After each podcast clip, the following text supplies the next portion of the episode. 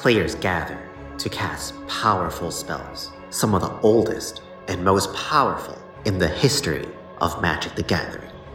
Underworld Breach, Sevinne's Reclamation, Lion's Eye Diamond, and many others, battling head to head in brutal combat. They all have one thing in common to uphold their legacy and the search for eternal glory.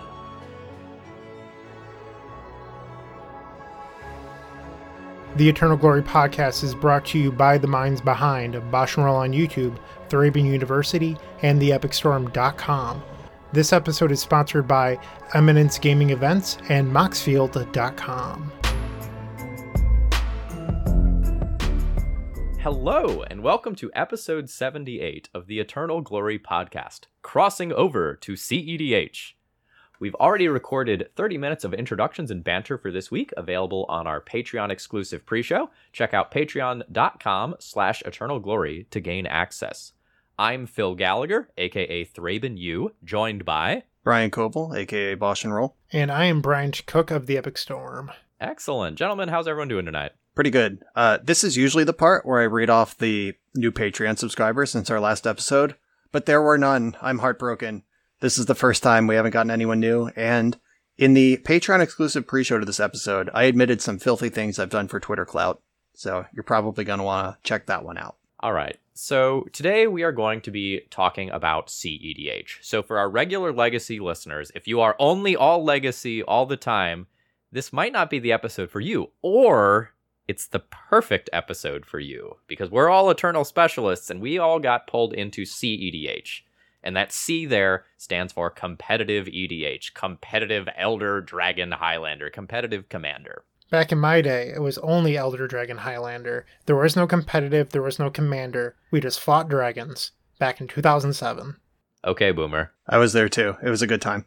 Up hills both ways in the snow. It was terrible. All right. So um, let's actually just kind of start with a definition of what we mean when we say CEDH, because there's a little bit of confusion about it, and it's almost more of a mindset than a separate format. Um, Brian, why don't you take it away here? Uh, it is literally not a different format. People who say CEDH is my favorite format uh, are misspeaking a little bit. CEDH is a high power metagame of EDH. And it's important to keep that perspective that this is a version of Commander or EDH. We're going to use those terms interchangeably, I'm sure. It has the same ban list. There are sometimes arguments that CEDH should have its own ban list, but then it's not EDH anymore, and then it's not CEDH. The point is that you are taking the existing Commander card pool and pushing it to its limit, and everybody at the table agrees to those terms of engagement. It is a high power metagame, not a format. And the fact that it is EDH means it is four players. It's not 1v1, which has seemed to be a common source of confusion on the internet lately. There are versions of 1v1, Singleton, Highlander, Command, du- Commander Duel. Like, there are variants, but that's not what we're talking about. This is a four player game using the EDH ban list at its maximum power level. And there's really sort of a philosophy thing here. Um, getting into the weeds a little bit, a lot of times when you're playing EDH, before you kind of sit down with everyone in the pod, you're like, hey, I don't really want to play against like infinite turn decks. You know, this is the power level my deck is built at. Um, at a CEDH table, like, you all know that you are there to win. You are all bringing extremely high power level, extremely interactive, extremely strong decks. And while a rule zero conversation can still be useful in some cases, a lot of times, like that CEDH name gives you the expectation of what you expect everyone else to be doing. You expect everyone else to play to win. You're not expecting spite plays, die rolling to figure out who to attack. You know, you're there to maximize your chance of walking away with the W in that game. So today we want to kind of throw some resources your way and introduce you to the format and then kind of show some of our thoughts about the format, both as we initially explored it and our thoughts now that we have more experience doing it. Um, and I'm going to start just by handing you a link to my own website. ThrabenUniversity.com has a nice CEDH tab.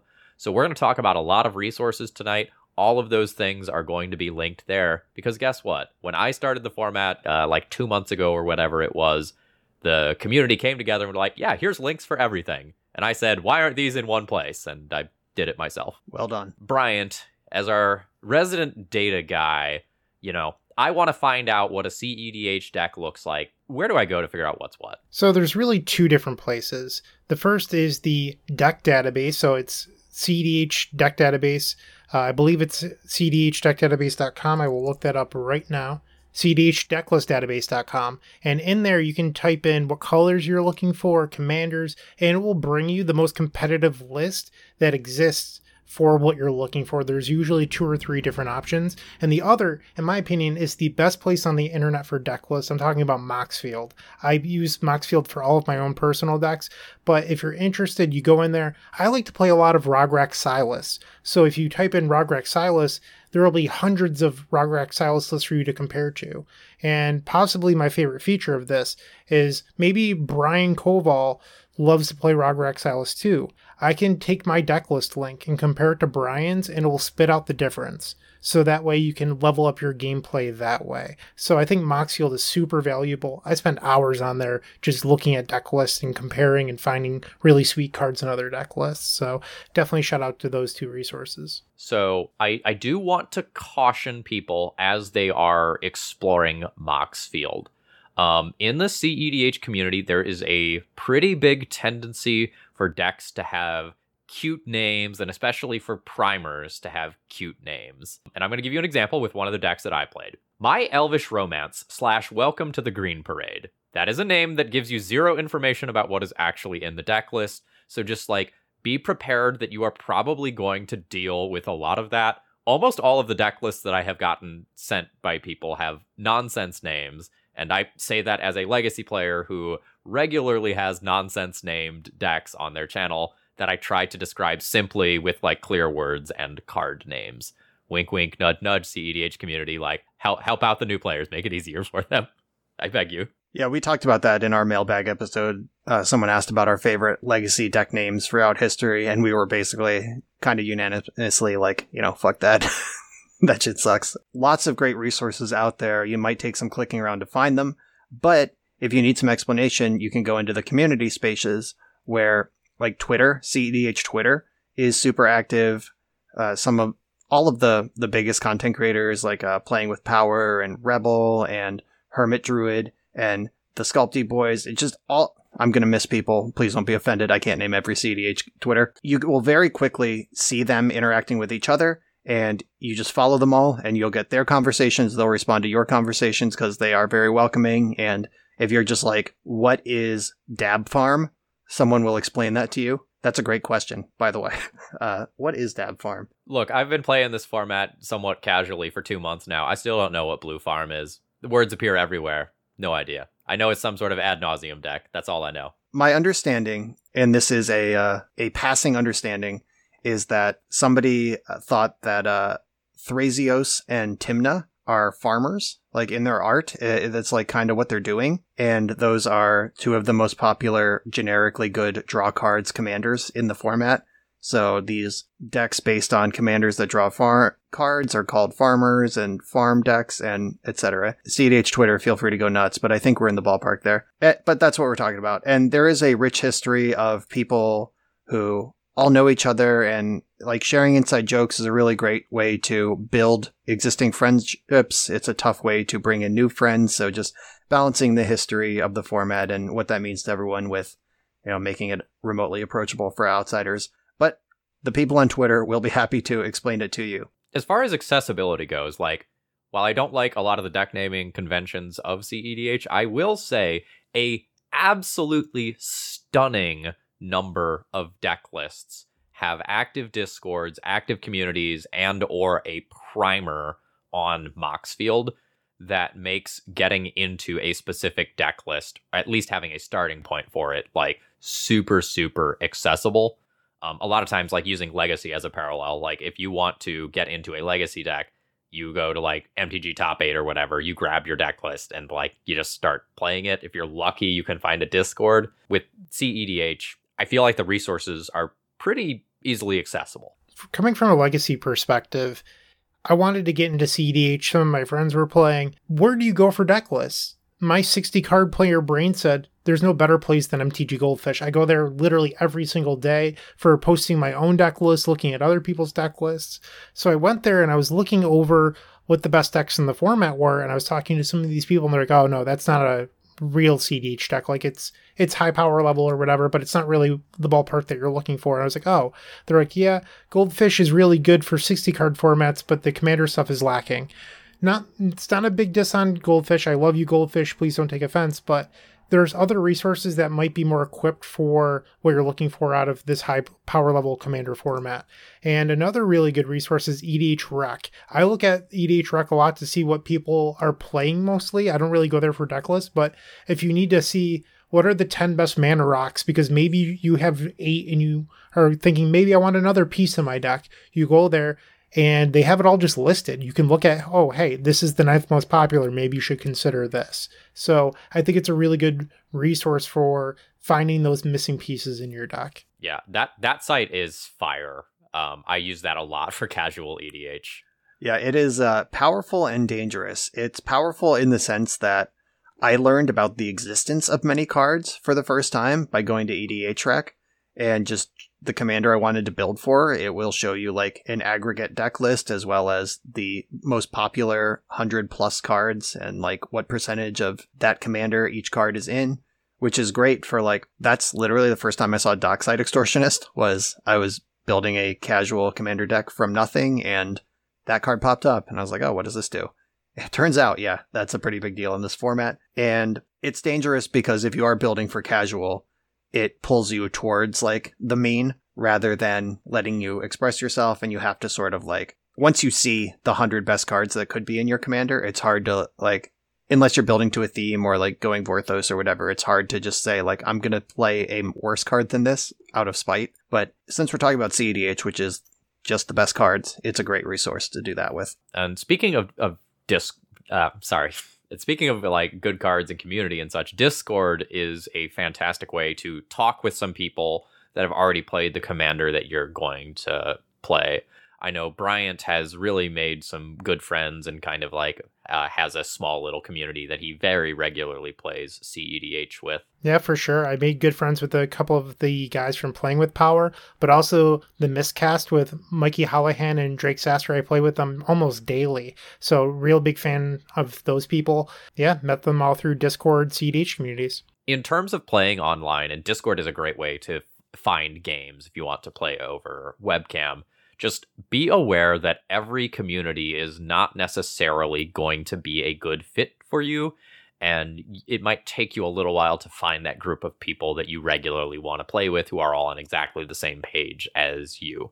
Um, so just kind of keep that in mind. I know a lot of people who bounce back and forth between a couple of different communities before they finally find a, found a place that was like, yes, this is this is the group of people I want to play with. Right, that's really important. When like coming from a tournament mindset where the only magic I was interested in playing was tournament magic to casual EDH and then swerving it up into CEDH. I still have casual EDH by the way, but uh, CEDH is still a casual format if you're used to tournament rules and tournament policy and the structure of a tournament, you're still going to have an adjustment period playing even at the highest power, spikiest CEDH table. There, there are big differences still.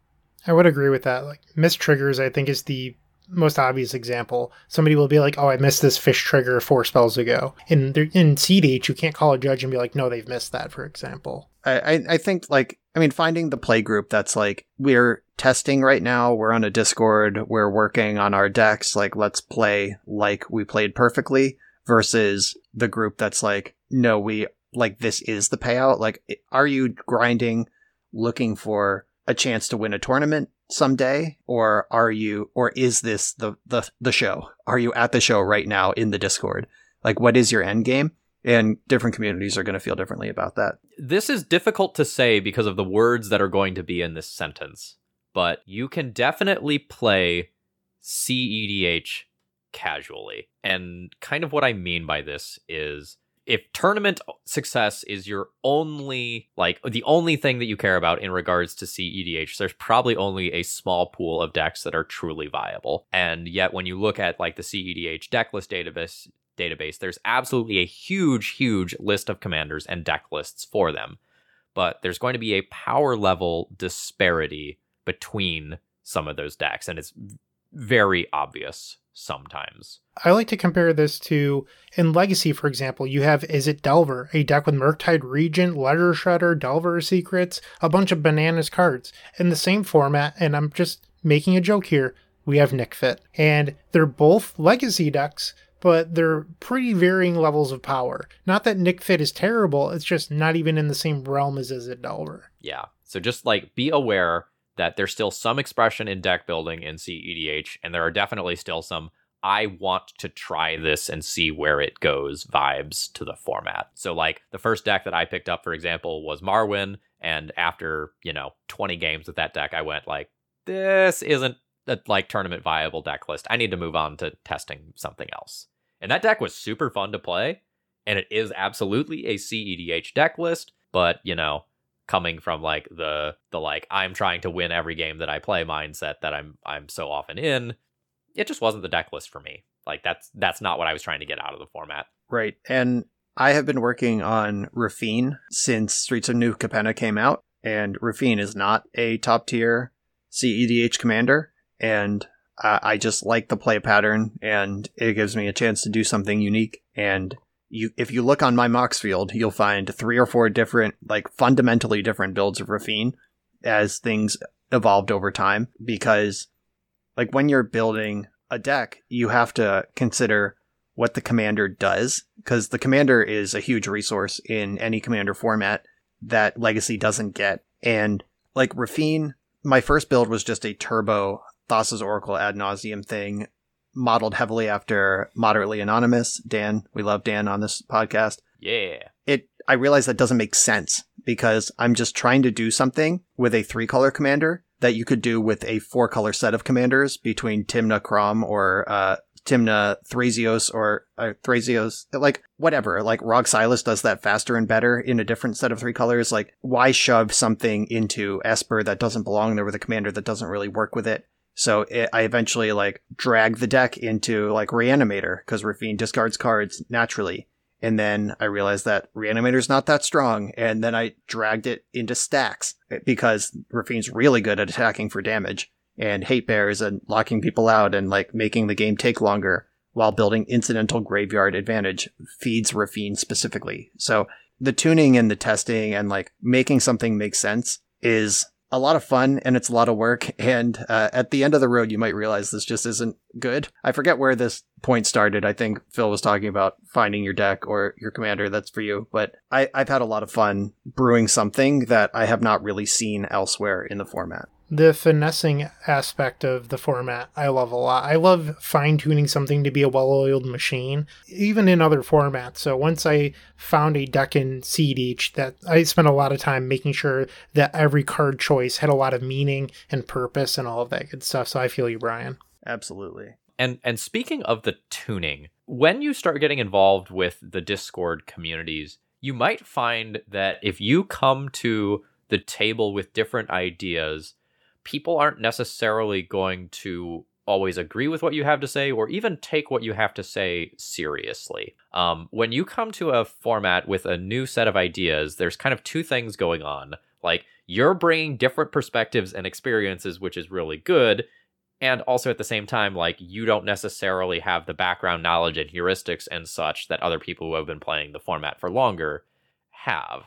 And so sometimes you might find yourselves butting heads um, with members of the community as you are first kind of getting into it. Um, and this is something that Bryant went through a ton um, in messing around with Rog Silas. That's just my personality, Phil. Also, yes. but yeah, I like to question things, and it's nothing personal. I just really like to know the ins and outs of things, and I, I just ask a lot of questions. So sometimes I can get under people's skin because I, I'm really genuinely interested in knowing why each card choice makes sense, and yeah, it's not an, a personal attack on you or your deck list or anything like that. I'm just genuinely really interested. Matt Sperling had a great statement about that. Um, he is a lawyer as his day job, and defending an argument is something that is important to that way way brains work. And he has said flatly that I disagree leads to better conversations than I agree. And I don't think he means he's going to play devil's advocate just to cause chaos, but like, if you disagree, get into it. It doesn't have to be adversarial, just like, if you think this, here is my position why I think this. Defend your position and like let's let's reach synth- synthesis about this. Like that that's the the method, like thesis, antithesis, synthesis when we talk through it. Or we can just like be mad at each other. So uh, take I disagree as a learning opportunity for everyone involved and learn. Yeah, every, every time that like someone looks at spoilers and just says like cards bad, cards unplayable, and gives it no further thought, like no one gains anything, right? It's the person who goes, well, but what about, and starts like delving into the niche areas or thinking about interactions that people weren't normally thinking about, and that's that's where you get the growth. That's where you get the person who figures out like, oh, this is actually a combo with another card. Right. So, question for you two: How often are you playing CEDH? I'm I'm currently in content creator mode, so I play CEDH as I am invited to streams. Uh, wink, wink, nudge, nudge. Listeners, very happy to play, and I think that goes for a lot of us here. Usually, I'm I'm doing one CEDH stream a week right now, which usually means two, sometimes three games a week. Um, I'm currently playing Heliod Ballista um, as my deck list, and I was playing Marwyn previously, but I didn't think Marwyn was competitive.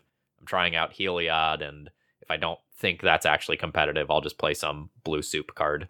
Yeah, I'm on the same kind of grind as Phil, where I accept most invites that are sent my way. Uh, I play on uh, Mental Misplay and Modanon pretty regularly. Uh, I played with Rebel once. I don't know if that ended up being a video or if that was just for fun, but we got a few games in. I also play with some of my friends. We've been working on decks together. There was a run where I somehow had a bunch of nights free every week, and I was actually showing up to the local commander stores. And we had enough CEDH players to fire off a few games at the end of the night when the store was like, hey, we're closing in 30. And we wanted to start a game that would probably end in that fast. The Bosch and Roll Discord's also pretty great. Like, we've had some organized CEDH nights, and then sometimes I'll just fire in, like, anyone want to get some games? And usually three people are down. I've been playing an absolute ton. I've been playing, I think, and this is going to sound high, but I think it's actually a conservative estimate, about 20 plus games a week. Uh, I have a small Discord, as I've, we've discussed, but it's a couple of the Playing with Power guys, the Miscast, some Epic Storm guys, and a few others where, for example, this morning at 11 a.m., they were like, looking for a game, let's fire a pod at lunch. Uh, so like there's always games going. So I end up just playing a ton. Like I'll finish recording video for the night. I'll hop into an EDH game and then do the YouTube stuff when it's not my turn. Like I'm just playing CEDH all the time at the moment. It's a blast. I'm really, really loving the format. For our new listeners, Bryant doesn't sleep. We suspect he might be a robot. Accurate. That is my best read on the situation as well. All right. Um, I'm going to go ahead and take this opportunity to say that this episode is officially sponsored by Moxfield.com. And we've already kind of sung their praises a little bit. In case you don't know what they are, they are a deck list website with great, great features the ability to link primers to your deck list. So if you have a sideboarding guide or you want to share some thoughts with your deck list, it is fantastic. They have the ability to specifically track what cards you own. You can change the versions of the card, and there's a ton more functionality there. Uh, this is not just a commander website. This is a generic uh, decklist web decklist hosting website, and I highly encourage you to check them out. I use this for tracking all of my own personal EDH lists. Me too. I have all my EDH decks on here, all those different versions of Raffine that I mentioned. You can see all the the shells and where I left them. I have decks that I keep together for 60 card formats as well, like my pauper decks are on there legacy elves uh, legacy bant my, one of my my big decks that i'm likely to return to. My most up-to-date version of delver is there. And i really love how you can pick the version of card specifically. Phil mentioned it, and then it also prices out your cards, so it's also kind of a collection tracker. There's also a social media component, like you can follow deck builders and comment on their decks as well which is kind of fun. I didn't realize that when I built my first Moxfield thing, and then it was like, you have a new follower. I was like, oh, we're doing that too. There's just so much going on on this website, and it's awesome. All right, so now we're going to start, turn to our second section here, where we kind of talk about some of our initial thoughts on the format. Uh, and this is very much to the legacy players that are listening who are like, okay, well, what is there to like about this format? What is this format? Uh, turns are dynamic, which is something that it's just an adjustment from playing two player magic. There's four people at the table. It is not unusual for all four players to be involved in a stack. Like when, when the sparks start to fly, they fly. And even if their cards aren't involved, their thoughts will be. Like it is very much a communal experience because if somebody triggers their Thassa's Oracle, all three other players lose. So if there's like like it's pretty normal where I'll be like, all right, I got this dispel. Where what's the correct point to fire it off? And uh, can you all help me because I'm done after like this is all I got. Like what do you have? And that becomes part of the game and a lot happens very quickly. And there aren't very many turns in the game, but a lot of things occur, which is very different than than 60 card two player formats. It's one of my favorite aspects of the format, actually. Like, I love really compact magic, so it's definitely what I'm looking for. Like Brian mentioned, somebody will play a turn one Mystic Remora, also known as Fish. There might be a mental misstep, and then somebody else plays a Fierce Guardianship, and before you know it, four spells have been played on the first turn, and the second player hasn't even gone yet. Like, it's just really, really fun. Okay, I, I want to talk about format speed, though, because a, a lot of times I think when people hear CEDH, they think it's like a turn two format that's not really true.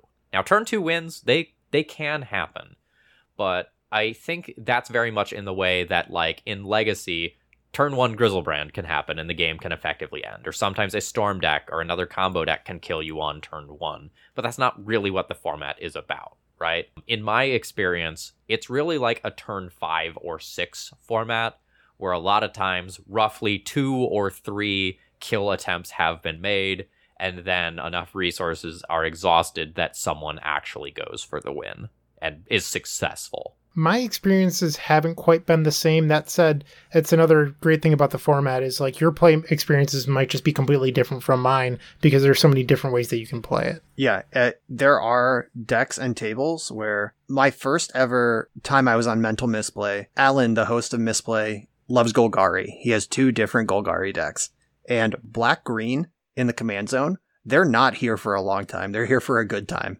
Uh, there's not going to be a whole lot going on there. That's going to be an Adnaz deck. That's going to be a Chain of Smog deck. Like Alan even plays like an Aloran that he is sure is bad, but just wants every two card combo in existence in his Golgari piles. Someone else at the table was Jund. Like that, there's no blue there. There's no more cards coming. We're going fast. And that was my first exposure. And I was playing a uh, Jeskai kind of Delver esque. Uh, Ishai, Jessica are it, commander partners. Uh, Ishai is blue white and Jeska's red, and it's sort of a stick a threat and protect it Delver's secrets kind of strategy. And I was just getting like bricked by like Veil of Summer, fast mana, fast mana, fast mana, Underworld Breach. You're dead. I was like, oh, all right, that's what this format's like. But since then, I've played a lot more, and a lot of the decks don't do that, but some do, and some of them very explicitly to try to stop that from happening. Like Phil mentioned being white Heliod. I talked about Raffine's evolution into a stack stack. Like I have something like a dozen ways to stop players from casting more than one spell in a turn in my deck. Like Brian's mad at me over there. He just walked away from the table. But it's it feels like legacy. It truly does. Like the games don't feel like legacy, but the way the format moves and the way that games unfold and the way that, you know, you can turn one people, but the more linear you get, the more exposed to hate you are. Like all of those things translate directly from Legacy. Yeah, this is a great time for me to mention. This was on stream, on Mod's stream, against three very competent opponents with relatively strong decks. My last CEDH game was two hours. I think a little over two hours because I stopped literally everyone at the table from doing anything, and Weathered Runestone just absolutely made everyone crap themselves somehow. It was very weird. Like you also get those games in Legacy. Like recently at a local event, I was on Delver and I got paired against Oops All Spells. It was game three. We both knew what we were doing. I kept a hand with two Force of Wills and just Wasteland as a land. I didn't hit my land drop till turn nine or 10. I force of willed two attempts from the Oops player, and he was back up to seven cards in hand by the time I hit a land and did anything we were talking about those dynamic stacks with multiple people involved. Sometimes just spells are flying, furs flying, the claws are out, and then when the dust settles, everyone's just sort of like, okay, uh, land go. uh, and that's where having a commander that can recoup in those situations, because your commander is always accessible to you if you can cast it. Like that's sort of, you can build a commander who's here to facilitate turn one, two wins, or you can have a commander that's there to regrow in the mid game. And it's just really exciting deck building and, and play patterns. Yeah, speaking of play patterns, I've found it super interesting um, in terms of like turn order in a four player game. When you go in a pod is super interesting. So, for example, if I'm playing Heliod stax and I am randomly chosen to go first, like, good luck, everyone else. The game is going to be super warped. On the other hand, if I'm playing a tribal elf deck and there is a Jeska deck at the table where there is a mobile recurable board wipe in the command zone, I'm going to have a really bad time. Been my most recent level up is realizing how much turn order really does matter. And obviously it matters and like being on the draw in legacy is usually worse than being on the play. You could be on the draw draw draw. Like three people could go before you, which is not something that you can even experience in a two player game because it doesn't exist. What I've ranked as a competitive keepable hand changes entirely based on turn order. It's a lot like uh, your your chip position in poker, like big blind, little blind, like see who's checking, who's raising, whatever, before you have to make an action. I played three games on Madanon stream. That was the last stream I was on, and I mulliganed to five, I think, in game three. A hand that I would have kept seven on in the first two games because I I was just learning that quickly in real time about how essential turn order is. One thing that I think is also pretty interesting about the format is when you have similar decks at a table. So, for example, I've played a lot of double blue farm, which is Tymna Kraum, versus double Rograkh Silas, or Rograkh Silas and another turbo deck uh, like, oh, I'm blanking on the name now, the Jund Dragon. Korvold. Korvold. So those are two back-to-back turbo decks. I think the turbo deck that is actually seated behind the other one is more favored than the first seated turbo deck because they're more most likely to go for it first. They'll be stopped by one of the control decks at the table being Blue Farm, uh, the Tymna Kraum deck. So that means that the next player down is more likely to be able to win. So there's some games where I'm like, okay, well, I might be the second turbo player at the table, but I'm seated third. I think this actually puts me in a better position than seat two, as long as I can work with the other players to stop that player from winning. So uh, there is this like really interesting dynamic to the table. And I think that's a good time to just say like this is a multiplayer format and that is a feature of the format that is not a bug. The politics matter, talking with other players matter. Like don't ignore that portion of the format and just sit there quietly shuffling your cards back and forth in your hand. You're you're not going to get the most out of the format and you're probably not going to win nearly as much either if you don't engage in some politics. Right. And and that becomes like an additional layer to the game cuz like if I'm in in third position and the person in first position is doing something and two is like, "Hey, can you counter that?"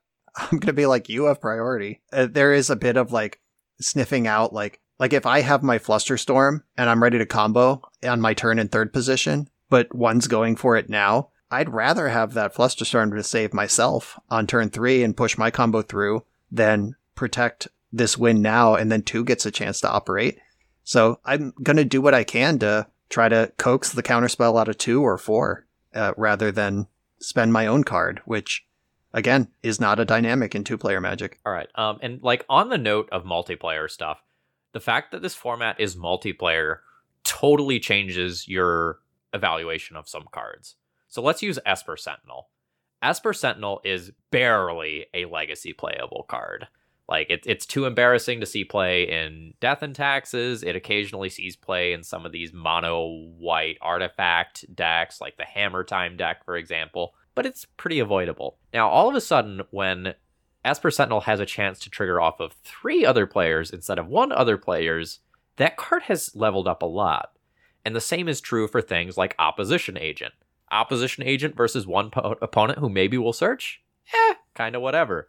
Versus an entire table, holy cow, now that card's really good and it's going to constantly be on people's minds. So a lot of cards that are unplayable or weak in other formats, like say a Rhystic Study, or a Mystic Remora or something, now all of a sudden are super scary. And like we talked about keeping hands and like turn order, I am more likely to keep a hand that has turn one Rhystic Study than like turn one go for my combo at a, a three player table or a four player table. Uh, that's just like the way things f- unfold. Rhystic Study is like one of the more groan inducing things that a table can play against because In 1v1, you could just like play off curve and never give them an extra card, and it's pretty reasonable.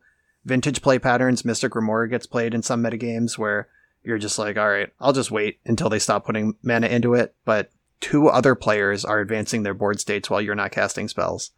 And it, it gets really tricky. I love when you're at a table and so seat one will play Mystic Remora.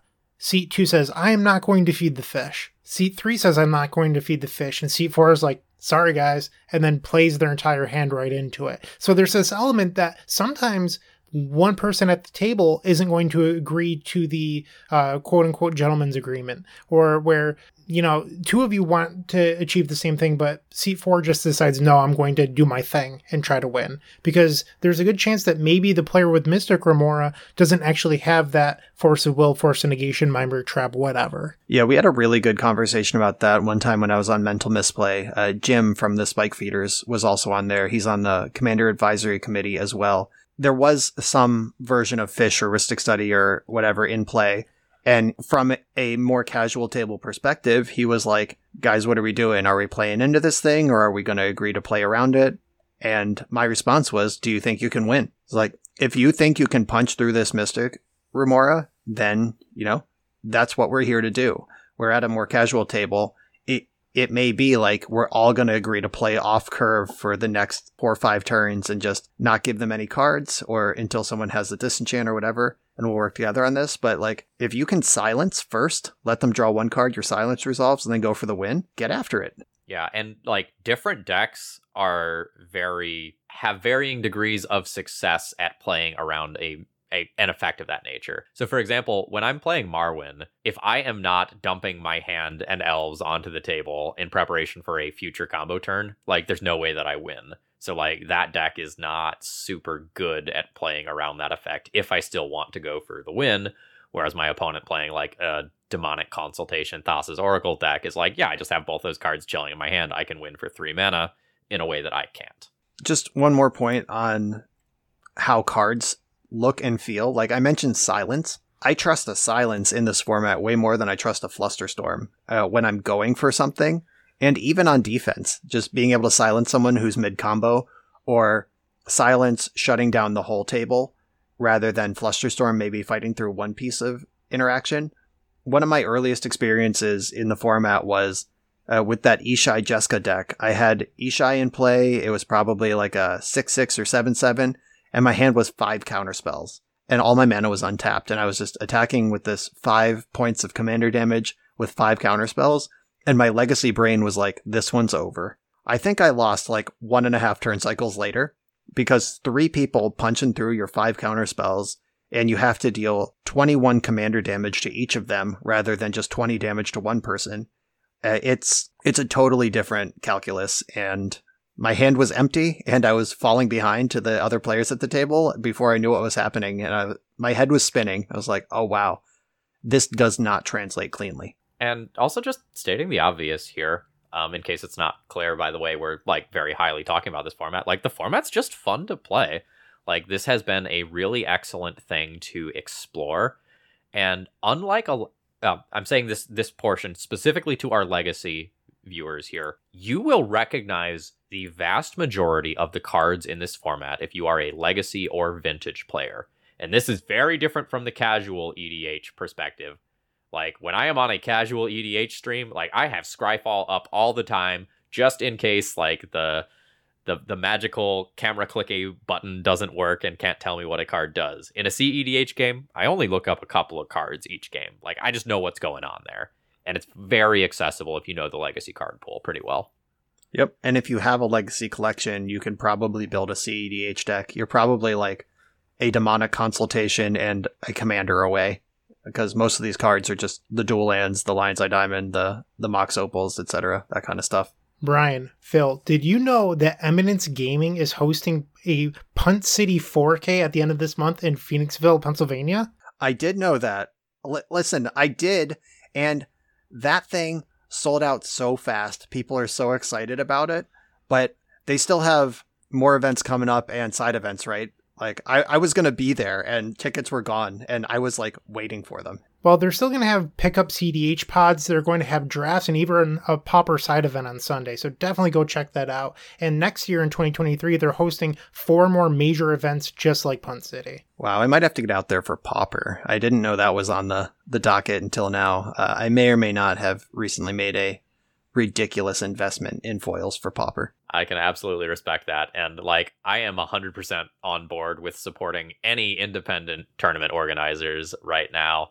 Some other major tournament series have just faltered a little bit, is all I'm saying. Um, so I'm really excited to see what these folks do. Moving on to section three here. Um, now we're going to kind of take a critical view of the format. You know, we've kind of done the what is it, what do we like about it, what are our initial um, impressions. And now we're going to kind of ask some questions about the format, talk about some of the data the format has to offer, and get a little bit into the nitty gritty. And Bryant, as our data guy here, I think I'm going to go ahead and let you start this section off. Sure. So, one of the things about CDH is while there are events that happen, there's not a whole lot of them. Or there's webcam results, and there's some things that can go wrong with webcam. Maybe somebody isn't always playing truthfully. Sometimes things happen. So, people don't know what data to trust. Can you trust a webcam tournament where maybe someone was disqualified for, you know, not playing honestly? Or what are the values of all these events? So like, do you weigh events that have 70 people as much as one that may might have had 200, that sort of thing. So there are there is data for the format, but there's a lot of skepticism on how you judge it, how you value it, that sort of thing. And honestly, it's not that different from Legacy, if I'm being completely transparent with everyone here. So, Legacy, you have larger challenges, you have smaller challenges. Uh, is the data equal? So, this is something people in the format go back and forth with quite a bit. And because of this, most players turn to content creators, much like the three of us, or people that have their deck list in the deck database. Like I, when I got into CDH, there was a person that I looked to specifically that I found through the database.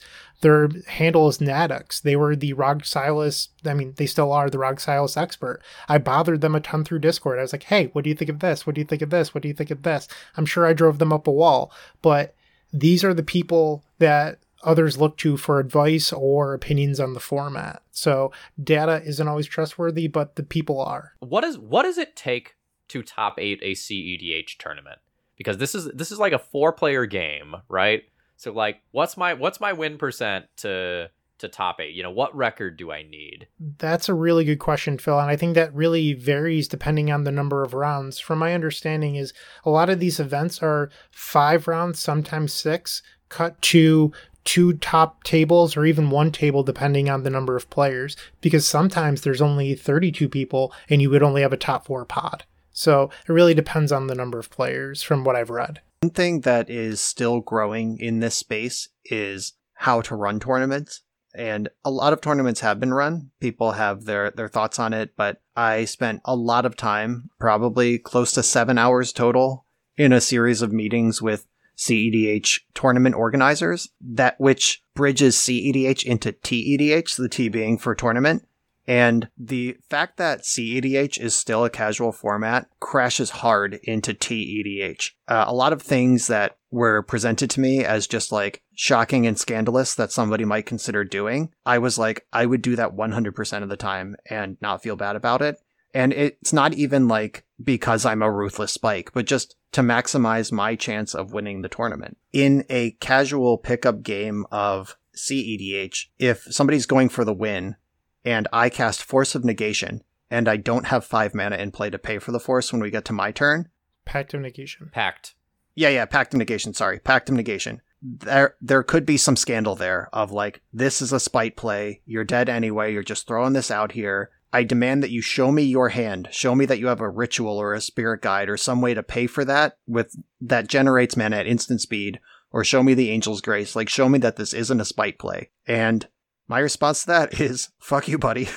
Uh, we'll figure that out when we get to my upkeep. Uh, do you want to counter my spell or not? Because maybe I'm throwing Pact of Negation out there, knowing you have a piece of counter magic, and then I don't have to pay for my pact if it gets countered. Then I'll counterspell your th- original thing. Like maybe that's what I'm doing. There's layers that like breach of the casual code of conduct that as a tournament player I would fire off every single time. There is some growth there as CEDH moves towards TEDH. the structure of tournaments and exactly what policy documents are going to be followed. Uh, there is actually a tournament EDH policy document that was written by one of the tournament organizers in the space. And it was so convincing that Toby Elliott reached out to them and was like, hey, make sure you say at the top, this is not a WotC document, uh, because it That's looked when you know exactly like done one. well. Yes, uh, they, they really did nail it, but that is still a growth area in the space. So, a few moments ago, I was talking about content creators and people from the deck database. Well, I've watched a lot of CDH content, you know, getting into the format over the last handful of months. So, I have a couple of thoughts that I'd like to share with you two right now. A lot of content is voiceover and not player voice. So, if the three of us and one lucky guest, let's say Modanon, because we love Dan's content, we're playing together. Usually, with a lot of streams or YouTube content, you don't hear us talking through play. So if I say I'm going to counter Brian's Dockside Extortionist, that wouldn't come through. Instead, there's typically a narration over it saying Brian here will counter Brian Coval's Dockside Extortionist. So there, that's not something that happens a lot. And to me, as a legacy player, a 60 card player, I was like, oh, that's odd. But the, I think the biggest thing is when I first got into the format, I was like, you know what? I'm going to make my own CDH video. There's almost no thought process or explanation based gameplay. So you don't see my hand and you're not experiencing the journey or thought process with me. Instead, you have an overhead view of four different people and you're sort of just seeing the cards being played. You don't really get, you know, the in-depth gameplay or the knowledge of why they made that play. And I thought that was really different coming from, you know, what we do. Yeah, I realized that too the first time I recorded my own EDH content because I usually am just talking into the mic, into my own brain space and telling you what I'm thinking. And if I were to do that in an EDH game, the other three players would know the two things that I'm waffling between because they'd hear me saying it. I'm just talking to myself like a maniac over here. And if I try to toggle my mic back and forth where I'm like live on SpellTable versus narrating, then they all have to wait for me recording my content to make a play, which is extra annoying because EDH games already get slow and bogged down in decision making. I don't know exactly what the format would have to look like, the content format where you get that like table talk and the inside the brain activity. Like you'd have to voice over what you were thinking later and splice that into just a recording of the table talk. I don't know what that would flow like. It, it sounds rough and you would need all of the players involved to say what you were actually thinking or just like if, if you take like the POV of one player, I guess you don't it, it's just it is you do either get that like no thought process here we all are or you get the voiceover later that only has one point of view I also do want to shout out the CEDH community who are doing edited content for YouTube. That takes forever, and you all are doing fantastic work. So, like, we as these tournament grinders who are like all making YouTube money by like talking through all of our lines, like, of course, we're looking for that specific sort of content. Like, you're doing great what you are doing in bringing a lot of great videos to uh, the community. So, please, please don't take this as a slight this was just something that was very surprising to all of us when we started looking at CEDH content. For sure. yeah the, these videos are great. The the editing quality and like when a card is played the card pops up where you can read it and they make no assumptions that you know what Tymna the Weaver does because i certainly didn't when i wa- pro- approached the format. I still reread that card every time i draw it. I'm like make sure i know what i'm doing. But uh, yeah uh, the edited content is great. It just if you want to be in the head of Bryant Cook as he pilots Rog Silas through a table, that content would be very challenging to to make. You would have to just see how the table plays around Bryant playing those cards. Exactly. And so Phil mentioned earlier that I joined a bunch of discords. I spoke with some people, and one thing that I experienced with talking with other CDH content creators was a lot of the people that watch YouTube or Twitch sometimes they get bored of watching Thassa's Oracle Demonic Consultation, so they'll create more creative, creative CDH brews that maybe win with Aetherflux Reservoir or some other really sweet card. So they end up building their decks to not include things like Thassa's Oracle Consult, even though they could. And you sort of have to ask yourself, am I doing this for the content or am I doing this to make the best deck po- possible or to win? And it creates this content creator struggle with what what do I want to be known for? What am I trying to achieve here? And it's a tough line to walk because if your audience isn't interested in watching something, are you staying true to yourself? Are you staying true to your content? What's the real goal? Yeah, that is always a struggle. I released a 5.0 with Modern Is It Murktide on my channel today as of the time of recording. It's 10 out of 10 of my recent releases. It's not doing well. Like it's it's one of the best decks in the format, piloted to an undefeated record. I think a lot of cool things were done in that league, but you know, how many times can you watch is it Murktide just run over a modern league? Yeah, this is something that I struggled with for a long time. For for the outside listeners, I'm known very specifically for the Death and Taxes archetype in Legacy, and now I almost never play that deck because it's not something that my audience very specifically wants and it doesn't have a wide appeal. So I very much understand the struggle of like competitive best deck list versus like, ooh, this is the thing my viewers actually want. This is the thing that people are going to click on on the YouTube thumbnail. Another thing that I was asked a lot, which I wasn't really expecting to answer this question as often as I did, was Are you building your deck for your personal play group or are you building it for an open field? And at first, my response was like, Well, what does an open field look like? And very few people actually had result or a response to that because I mean, there's nothing like Goldfish just uh, calculating the top 10 most played decks at any given time, right? Like that doesn't really exist for CDH. So then it became like, well, are you building it for the same six people you normally face? And I, to me, that was always sort of weird because I think there's this impression that you should be doing that. But I, for, I mean, I only cut it last week, but I was playing March of Swirling Mist in my deck for the last five months, even though I'd only face Winota maybe one in every 10 games. It's just like not a deck that I face that often. And I only cut it because I found this really nice level up with Snap with effects like City of Traders and Ancient Tomb. I'm still playing a removal spell, but I've just switched it. And people thought that maybe my deck was a little bit removal like, but as a combo deck, I don't want that. So am I building it because my play group is mostly combo decks? No, but it seems that way to other people, if that makes sense. So, for those of you legacy players out here, you've probably heard the well, paper magic is different than magic online um, argument or discord tons and tons of times, right? And I think this is a similar style of argument slash discussion here. And my sample size is small, but in talking to other CEDH experts, I've gotten the feeling that even like sometimes individual Discord servers have their own metagames and tastes. I think it was like the Spike Feeders Discord tended to have like more stax players than normal, for example. So like if I'm going to go play on that stream, like do I want to play something that's bad against stax? Ah, uh, maybe not. There are those sorts of considerations to think about. Yeah, absolutely. Like when I was playing at the local stores, the live play for those couple weeks, uh, one of the guys had Rurik Thar. That was the only deck he had.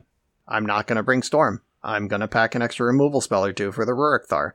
Like these are easy decisions to make if you are playing with the same group of four ish people. What does an open field look like? And again, that's the that's just metagaming. That's Magic the Gathering. That's healthy breathing tournament magic. Am I going to play four submerges in my Delver deck because I'm specifically concerned about green white depths? Or am I going to play one submerge and two meltdowns and respect 8 cast as well, even though my locals don't play it, but these people over in Ohio might. Like, this is just metagaming, and this comes up all the time. And the question of are you building for an open field or for your friend group doesn't really matter that much because you can change those cards if you're going to go somewhere else or if you expect something different. I'd like to make a small caveat here, Brian. You should always be playing Storm and Rurik Thar. Always be playing Storm, period. End a message. Uh, okay, um, let's put a Rurik Thar into play and see how much fun Bryant has. is moving forward. The gauntlet's been dropped. So I touched on this a little bit earlier, but asking people questions about their card choices, I heard a lot, it's just good, you should play it.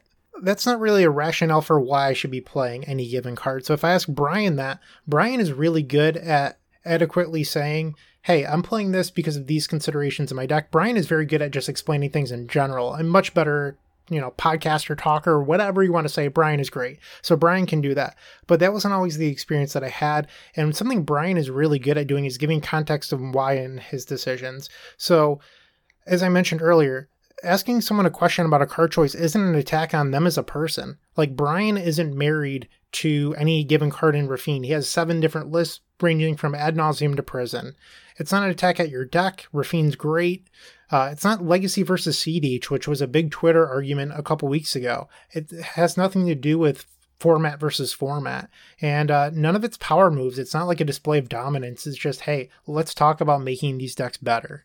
Yeah, another thing that came up on, in a Twitter conversation recently, it might have been the same one actually, it is the fact that uh, smart people or people who know what they're talking about can explain what they're talking about. If you say a lot of like big words or like just authoritatively slam a single like point onto the board, you might not actually know as much as you think you do. Or pe- I've found that in my professional spaces, at least, uh, like my job, not professional magic spaces, the people who are the loudest and most uh, final about their statements know the least. Like that's the idiot in the room. I'm not trying to call anyone idiots, but like if a card is is just good, play it. Why is it just good? It should be if it is so ubiquitously obvious that this card should be in your deck, you should be able to articulate that. And same is true of any other card or, uh, or any other any other thing. That like leads to uh, sometimes things change over time. Something that was true two years ago might not be true now. Modern Horizons shook up everything about legacy and modern, and people, a modern expert from 2019 who hasn't looked at the format since then, is not going to be the most informed person. Uh, uh, we can we can talk make Reed Duke jokes about uh, playing Boomer Jund all the time into Modern Horizons 2 cards and uh, not doing well with it.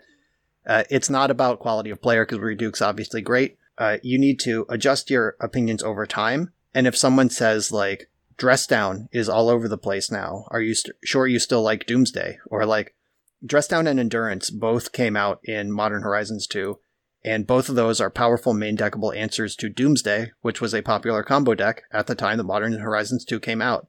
Like you want to be able to adjust to that and you want to be able to explain why how you are respecting those cards or why you're not.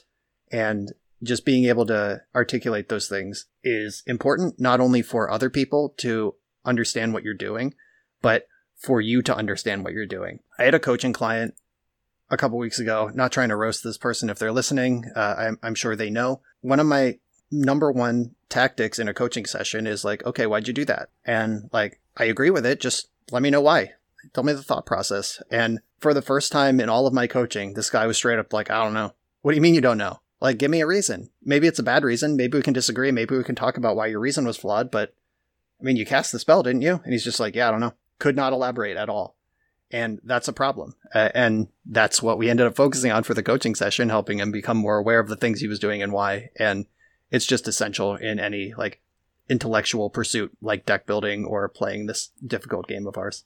Brian, I actually had a pr- pretty similar experience recently. I was looking for a protection spell to remove an offer you can't refuse, which was a card that everyone was testing, but my experience with it just wasn't going well. So I was like, what about defense grid? Like every time someone plays silence against me, it seems nuts because you can just win through a Rhystic Study or a Mystic Remora for the reasons that you described earlier in this podcast. I was like, I want silence.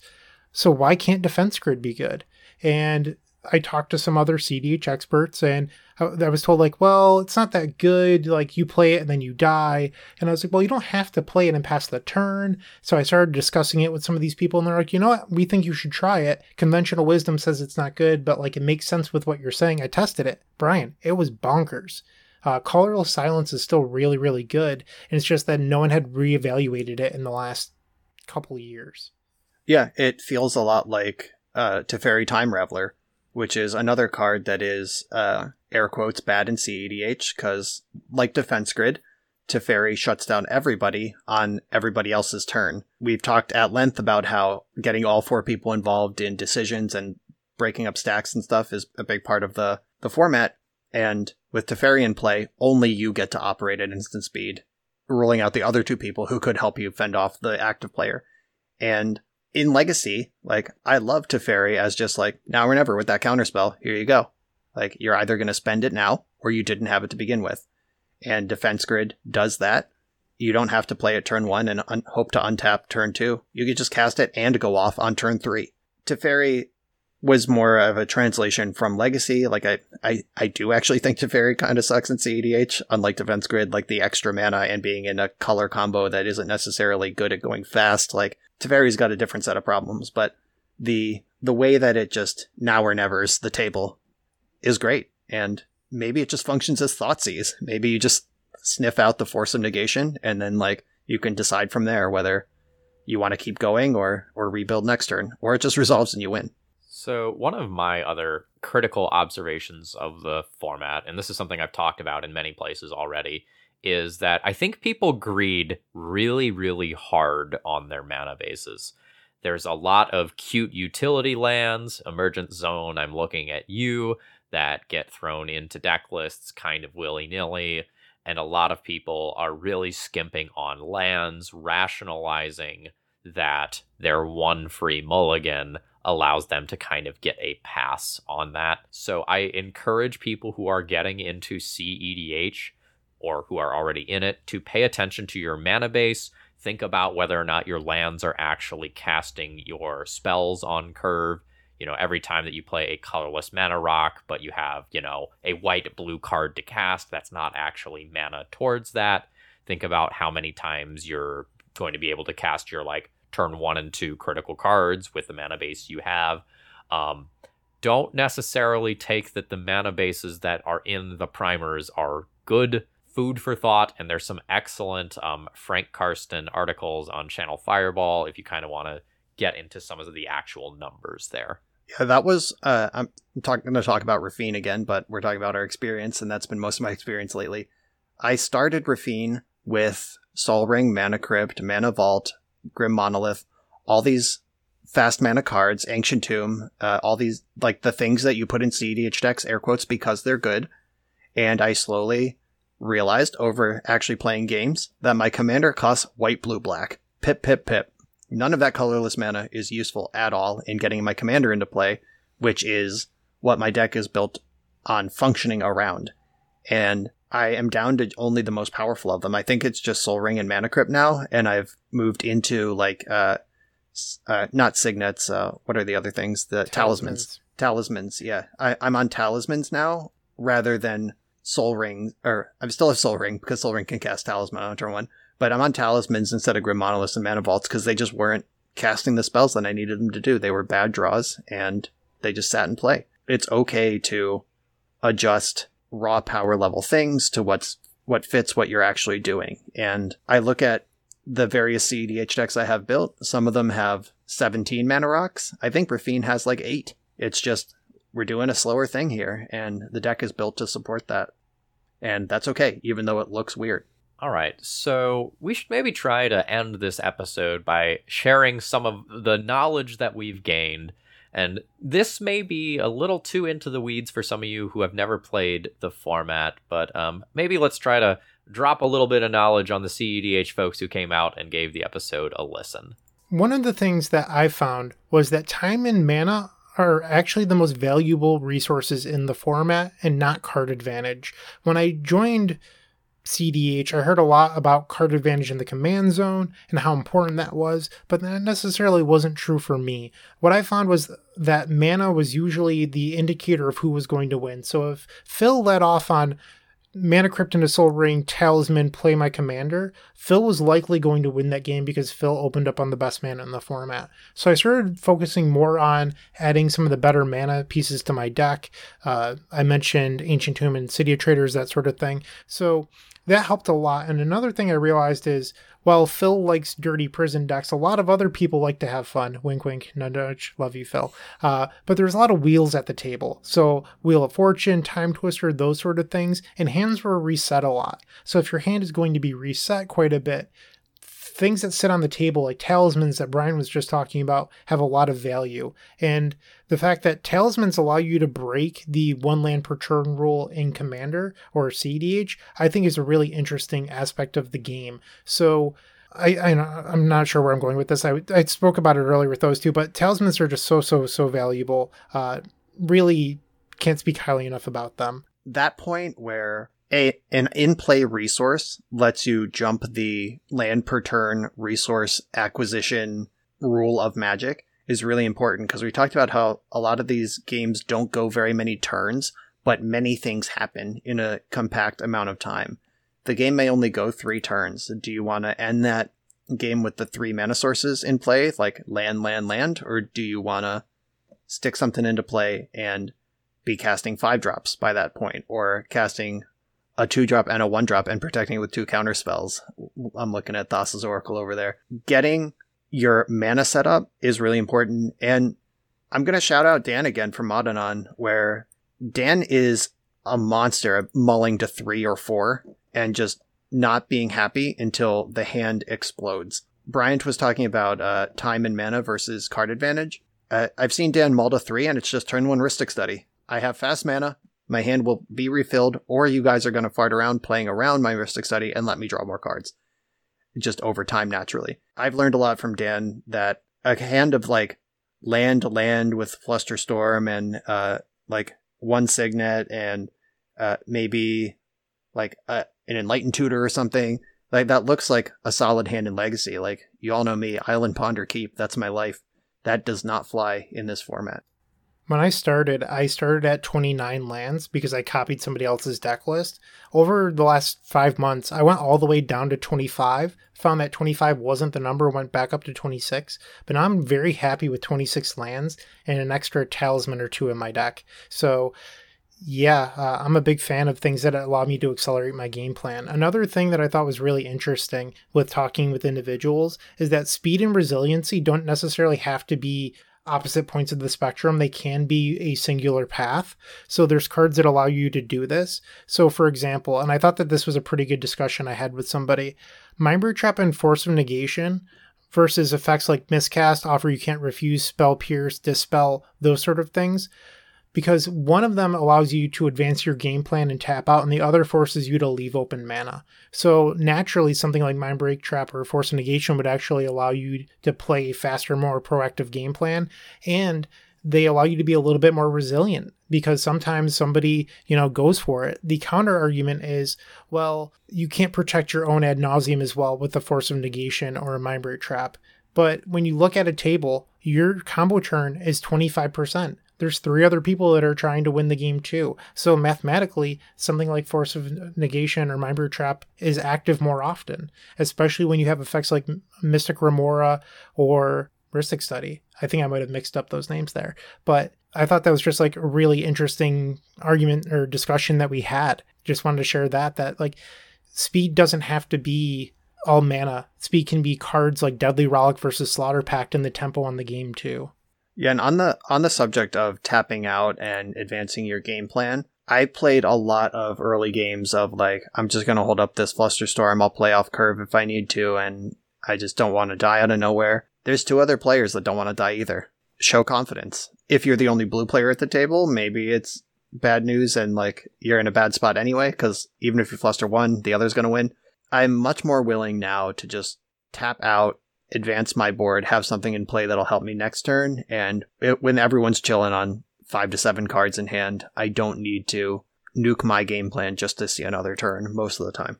So I agree with most of what Bryant just said. I, I think like fast mana is just absolutely one of the best indicators of like how well you are going to do that game. But giving a slightly different perspective on the card advantage, I do think that card advantage in the command zone is important.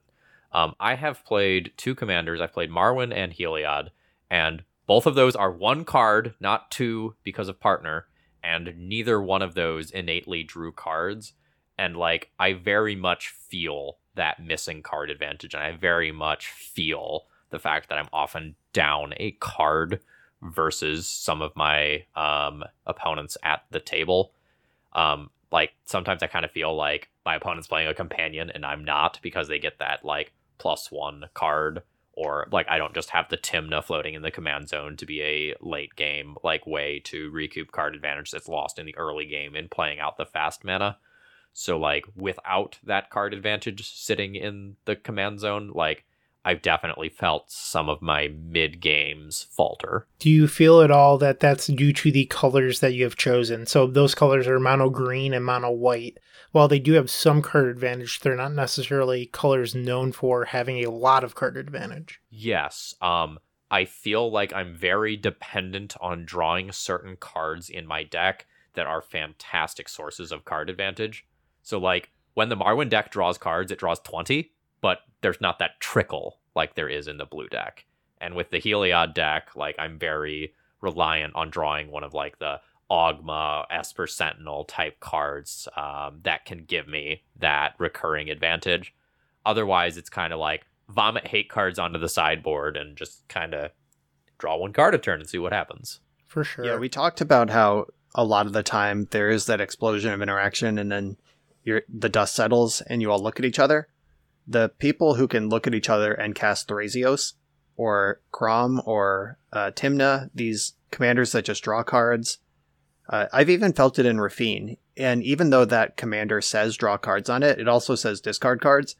So I have run into pinch points where if I can't break the the parity of looting or conniving with Raffine by doing some graveyard synergy or having something like containment construct or like madness cards that let me cash out my discards, I also feel that that sputtering. Like selection is not as good as advantage, and selection is better than nothing in the command zone.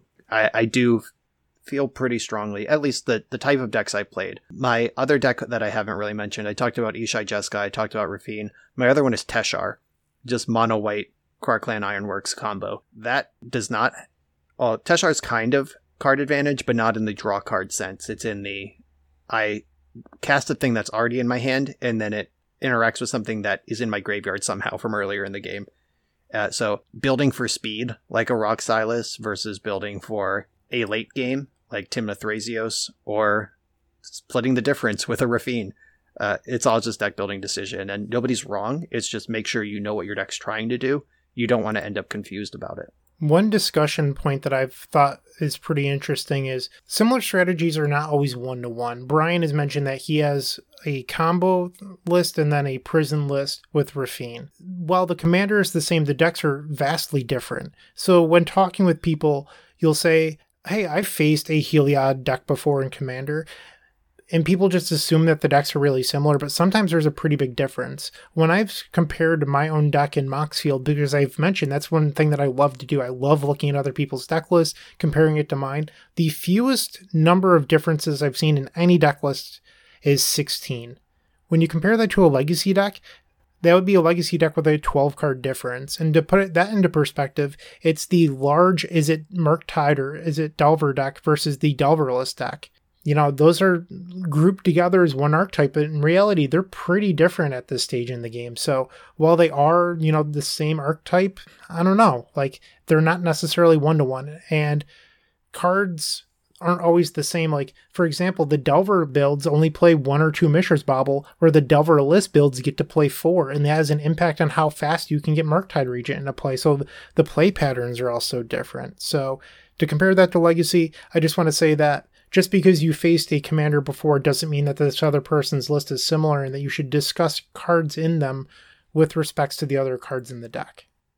Yeah, and I think to use a more extreme legacy example, this is the difference between the low to the ground moon stompy deck list with like Rabble Masters and Legion Warbosses and a like red prison deck list that is playing like ensnaring bridges and planeswalkers.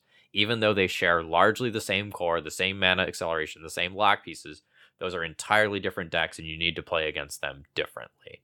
So just kind of keep that in mind. Like commander pairing does not necessarily equal everything is what you are going to expect it to be. Yeah, and changing 12 cards in a 60 card legacy deck, that's one fifth of the deck, or more than that, right?